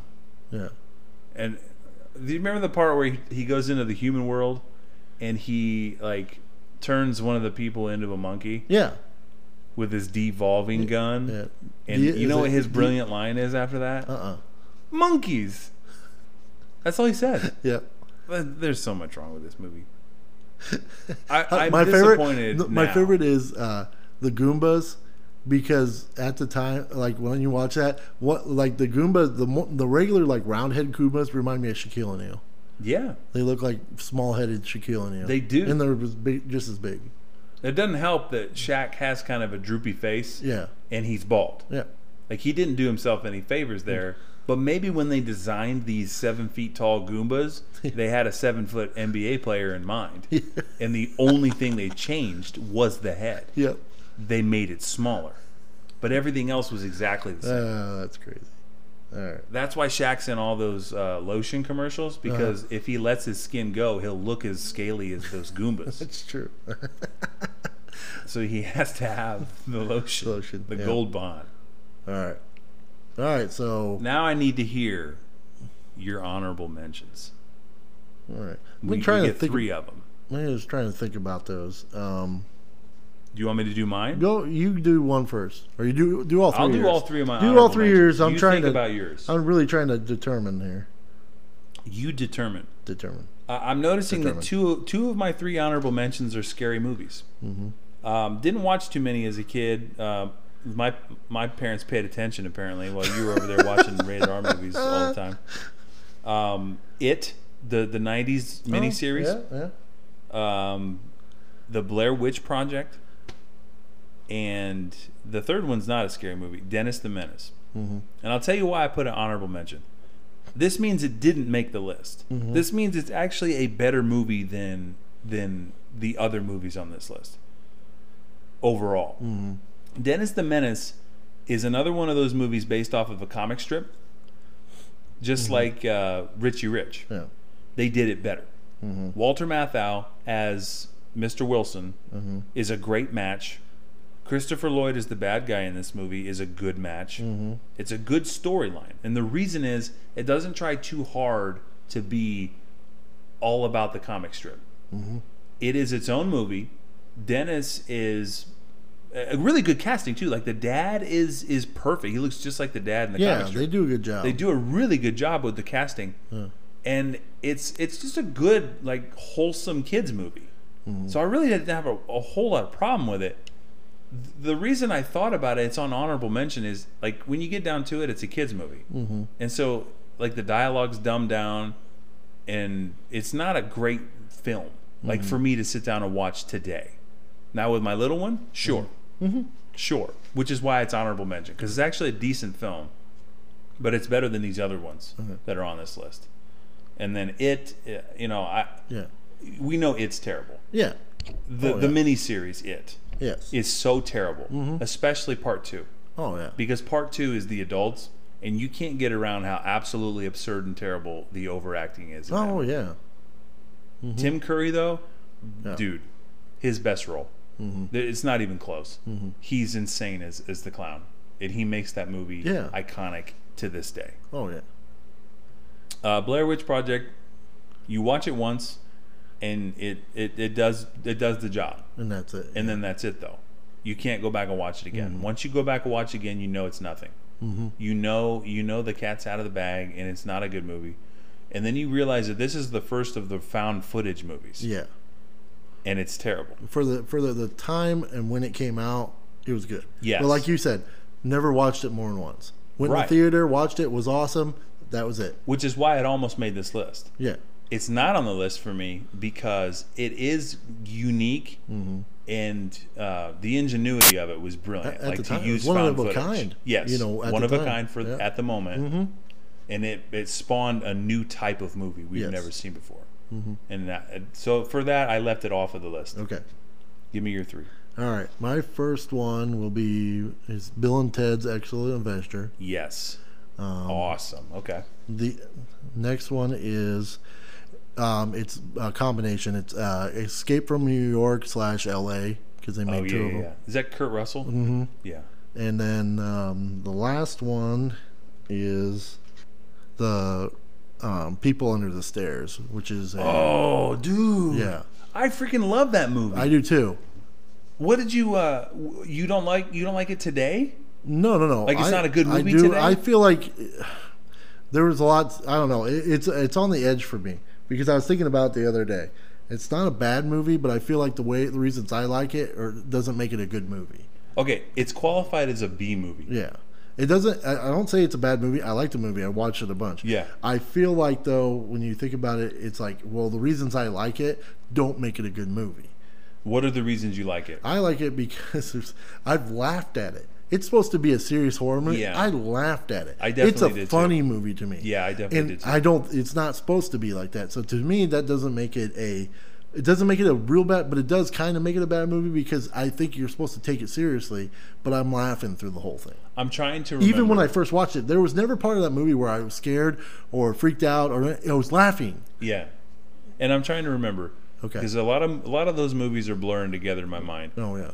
Is that the one at the end where the sky is like just pink and red, like going nuts with like demonic power and like there's no, a storm? And no, I'm trying to think. People if Under the Stairs or where the the the husband and wife either adopt or kidnap kids, and then basically if they misbehave, put them in the basement and then cut off something. Like if they yes. if they talk, they cut their tongue off. Right. If they lit, they cut their ear off. Like they basically. Well, have how a does bunch it end? Of, um, he frees them all. He the kid goes back. He's trying to free the daughter that's okay right now, but ends yes. up making friends with all the others, yes. and then help them escape.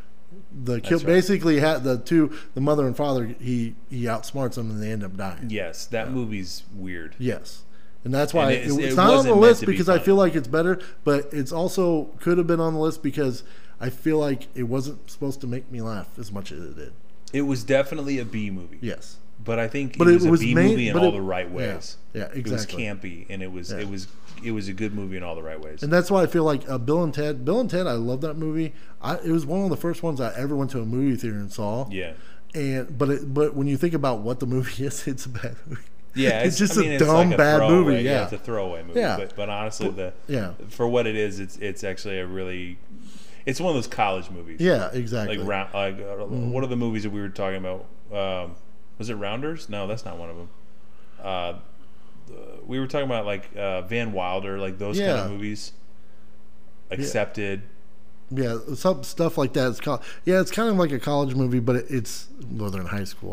Aren't they in high school? Yeah, because they're trying to. Uh, yeah. Remember, they're trying to write a paper, so they go back in time and get all these figures. Yeah. And but but a movie about kids that are like yeah. you know in some form of education. They're they're it's a school movie. I yeah. would call it a college movie, even yeah. though they're in. Yeah, I just. Are we ready to move into number one? Yeah, let's do this. It's exciting. We've we've the culmination of our hard work. Oh boy, do I have a good one too. You have a good one? Oh yeah. Is it which one should go first? I think you should because I'll uh, go first because you let people feel, hear the real weird one first, and then okay. the more one the might, uh, one, the one that you say they'll probably know what it is, and they can relate to you. So, okay, do yours first. I need to do. Uh, I need to do our sound. I'm sorry. One. One. One. Number one. One. One. One. One. Okay. Okay, we Here we go. Have that. I just introduced this to Dylan too. It's called Gymkata. Yes. And it is basically gymnastics karate. So they took this. Uh, Olymp- uh, he actually was a gymnast, and put him in a movie. About where they do take a gymnast and he teach him karate to go fight and go through this thing because he's trying to stop nuclear war, by the way. Which you you know that's that's why you go to another country and fight people and stuff like that. But it's not a normal thing. You have to go through a it's kind of like an obstacle course of death. So you have to go. You're being chased and hunted. And then you have to go through this whole routine. And then at one point, you go through a town of crazies that are trying to kill you for some reason. And one of the most iconic parts of this movie, out of all the other craziness that happens there, is he gets in the middle of the town of crazies and he's fighting the crazies.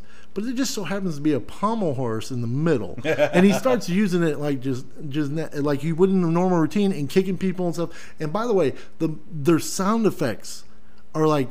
They're you know, so good, off. Yeah, they're so off, but they're like everything's yeah. a everything's a loud Every hit. And at one point, it doesn't crack. even look like like you said. It doesn't even look like his legs. It no. looks like they're just swinging something. And, and people, it, it looked like they had like just like his like his arms were just like swinging legs. Yeah. So he does all, and that's and so it's just a crazy premise of taking a, this Olympic athlete and make and training him to fight. To go all through all this, and it's it's I'm explaining it, and you watch it, it's bad. The the production value is bad. Now, um, the fight scenes are crazy. He ends up fighting individuals at some point too, like especially at the end because there's always one bad guy you got to fight, you know, alone. Yes, and he ends up doing one on one stuff. Yeah, one on one, and you know he's trying to get the girl, and you forget that it's actually because you're trying to stop nuclear. More, but, you but does he stick the landing?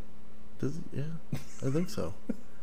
It's so bad that yeah. that they, they ran out of espionage stories. Yeah, and they had to. What can we do? Who invited you? The guy that was like, you know, we need to have a gymnast as the next James Bond. He's like, maybe the guy himself is like, I need something to do. I'm gonna retire from the net. I got a movie. Yes, and it's. I mean, it's crazy. Like, all right, put it this way. This is pretty. This is an interesting little thing. He he's talking to the princess of this made-up land, and uh, as he's talking to her, she's not. She does not talk to him. She will not talk to him. She's helping train him and stuff like that. So he's looking at her, and all of a sudden does a twirl backflip and flips behind, and he starts talking like her, and he keeps flipping back and forth. He keeps doing this, right, just to talk to the girl. He ends up getting with her and stuff like that because she's impressed or of whatever. Of course. Because yeah. you, know, you have to. Happily ever after eventually comes. I that's don't know. So that's so tragic. And I the, need to. I need are, to see some that. of the some of the the the, pom- the horse in the middle where he's like yeah, fighting on the horse. Like, yeah. I it reminds me of like what the Matrix really did well was like when Neo is fighting uh-huh. all the Smiths. Oh yeah, that's what it looked like. But the thing of but it the, is, but they were all standing. What made me laugh so hard is that they were standing around with weapons. My favorite and they thing didn't was use you them. pointed out, but I see it. It's like even there is even a part where some of them got too close and realized they weren't supposed to go at him. Yeah, and he and ki- backed then up. He had to hurry up and kick him to make him because they could have just stabbed him at any point, yeah. but he doesn't.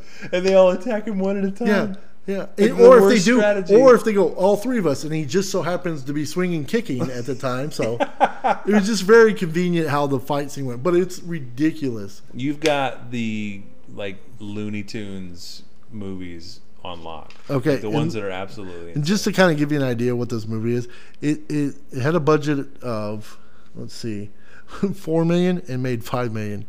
Right, so that's, that's so they crazy. So they didn't, it wasn't too bad for them. I mean, they made back what they put in. Yeah, I'm sure their career wasn't that big. It was probably just all. All right, tell me, tell me if you've seen this, and okay. also if it is, if it was as impact impactful for you as it was for me. Okay, Drop Dead Fred. Yeah. Yes, dude. Yes. This movie is my number one That's, running away. That one is freaking insane. It only made thirteen million dollars. Phoebe Cates is in it. She is, if you don't know who Phoebe Cates is, she was in Gremlins and uh, I think Fast Times. Was yes, it Fast Times? I think so. She was she, the, the famous Phoebe Cates scene mm-hmm. where she's coming out of the pool. I think that's Phoebe Cates, right? Yeah, you're right. Yep. Okay. So she's in this movie.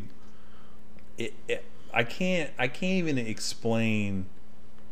Like, there are characters that come along in movies that are so obnoxious that it takes you straight out of the movie. Jar Jar Binks comes to mind. Uh, Chris Tucker in Rush Hour. Chris Tucker in anything, really. Um, I'm trying to think. Like, other characters that are just so bad that you, you have to stop and, and look. What? Flynn. Flynn? What do you mean, Flynn? Is that his name? I'm thinking Star Wars. Oh, Finn. Finn. Sorry. No, Finn. no. You went back to another Star Wars character. I don't know. Maybe we, should we debate again how bad Finn is compared well, we to Jar Jar? He's the Jar Jar of the yeah. new trilogy, anyway. Uh, yeah, but that I mean. But but but I think that that Fred yeah. is on another level. His obnoxiousness is on another freaking level. It, and I never saw it as a kid. I just thought he was the coolest thing. And it makes sense. No. Because he's her imaginary friend. Uh-huh. So it makes sense for me as a kid to be like, oh, that's so great. I want one of those Freds. Uh-huh. And then as an adult, I'm like, dear Lord. Mm-hmm. He is a, a nutcase. I, some of the, like, the booger jokes are insane. Every time, every other scene, he's wiping a booger on her. Uh-huh. Which is disgusting. As an adult, where, why wanna, do I want to see this? Yeah. The movie plot itself is so bad. It's tragic how bad it is. It it doesn't know what kind of movie it wants to be. Mm-hmm. It doesn't know who its audience is. Right? Uh-huh. Like, is this movie for kids? I don't think so. It can't be. It's really, really like... It cannot no. be made for kids. Because it's uh, it's about her with imaginary friend, and so all the chaos is happening to adults, not to kids at all. Like, I, mean, I don't think... I've never looked at this. The only part that a kid would like is Fred. Yeah. He's the only part of the movie you would like. That's it. The kids don't understand... The real world Phoebe's, stuff. Yeah. Phoebe Cates' like, uh, troubles, her mm. mental illness. Yeah. She has a mental illness, yeah. clearly. Yeah. Her character does. Mm-hmm. Is that not obvious? Because yeah. when you when you see her from other people's perspective, uh-huh. she's crazy. Mm-hmm. Like, Fred is the one, you know, Bunny quotes. Yeah. He's the one pouring water on her. Yeah. But when you see from someone else's perspective, like, she's on a date with a guy. Yeah. She's pouring the water on herself. Yes. And as a kid, Fred was her manifestation of, like, when she trashed her mother's home. Uh-huh. And did horrible things to, to people. Yeah. And did horrible stuff. Like, it's dark. I can't I can't even wrap my mind around, like, as a kid, why did I like this movie so much? But well, I because, did. I because you it. did because of that stuff. Now you think about it, it's like, wow, this person's messed up. And I was waiting for yeah. Fred's next fart joke. Uh-huh. I, th- yeah. I I have no other explanation. Yeah. I saw this at my grandma's house, by the way. Mm-hmm.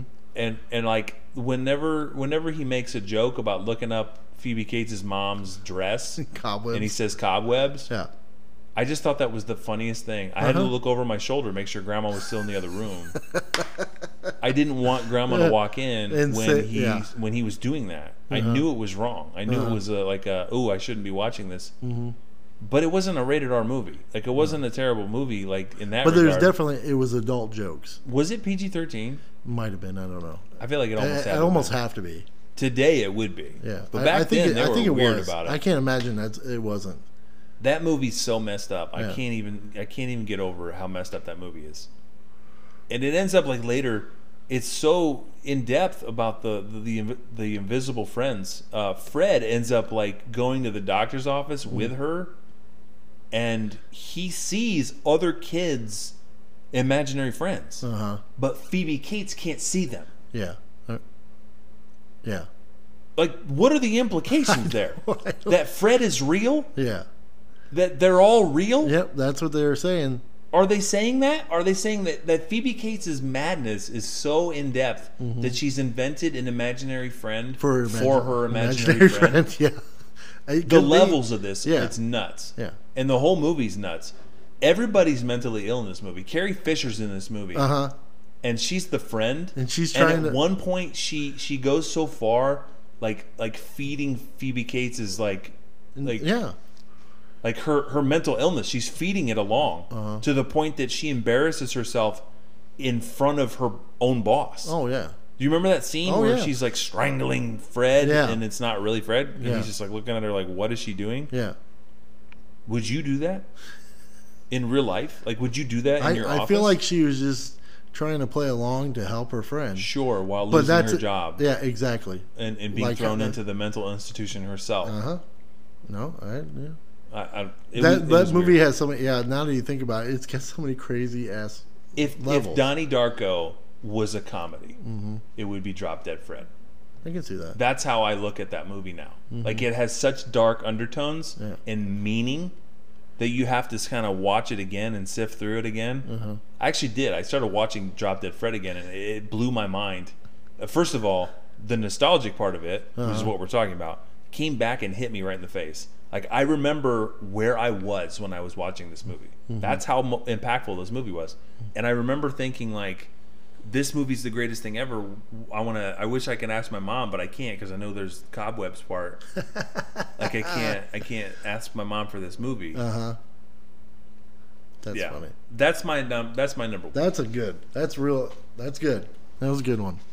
I love these top tens, uh-huh. and I had a blast doing this. I feel like we should do more top tens. Yeah, because I feel like sticking to one movie is not as fun as. Sitting there going through a bunch of them. Unless it's a big movie. Oh yeah, it's a big movie. We'll, we'll, don't get don't get any ideas. Yeah. We're gonna keep bouncing around with what we're doing because it's fun and fresh. I really I really like the idea of every once in a while doing a taking them like somebody and just talking about their career. Oh sure. Yeah. Yeah. Like, that's definitely, definitely like another. That. So hopefully you guys all like that too. But yeah, this was really fun. I like this. I like I like diving back into my past and seeing how messed up it is. I'm going to go home and watch like five of the ten movies you just said because they are all on my list now. All right. But did you did you mark them down? I did. Yeah, I wrote yes. some of them down. Some of these I got to watch again myself. Yeah, they're good. Yeah. Uh, I don't know where you can find Drop Dead Fred. I was watching some of it on YouTube, but I'm sure you somebody has. Somebody if you go on Amazon it. and those places, people have them. Yeah. But, uh, that's going right. to do it. Episode six. It was kind of a long one. Hopefully, but it was a good it was a good conversation, mm-hmm. and I can't wait to do it again. So yeah. hopefully Emma will join us again next time. If you guys were wondering, Emma was uh, out of this out of town today, so she couldn't join us. But we look forward to having her back again, and it'll be a blasty. And uh, to all a good night. All right, see ya. Bye.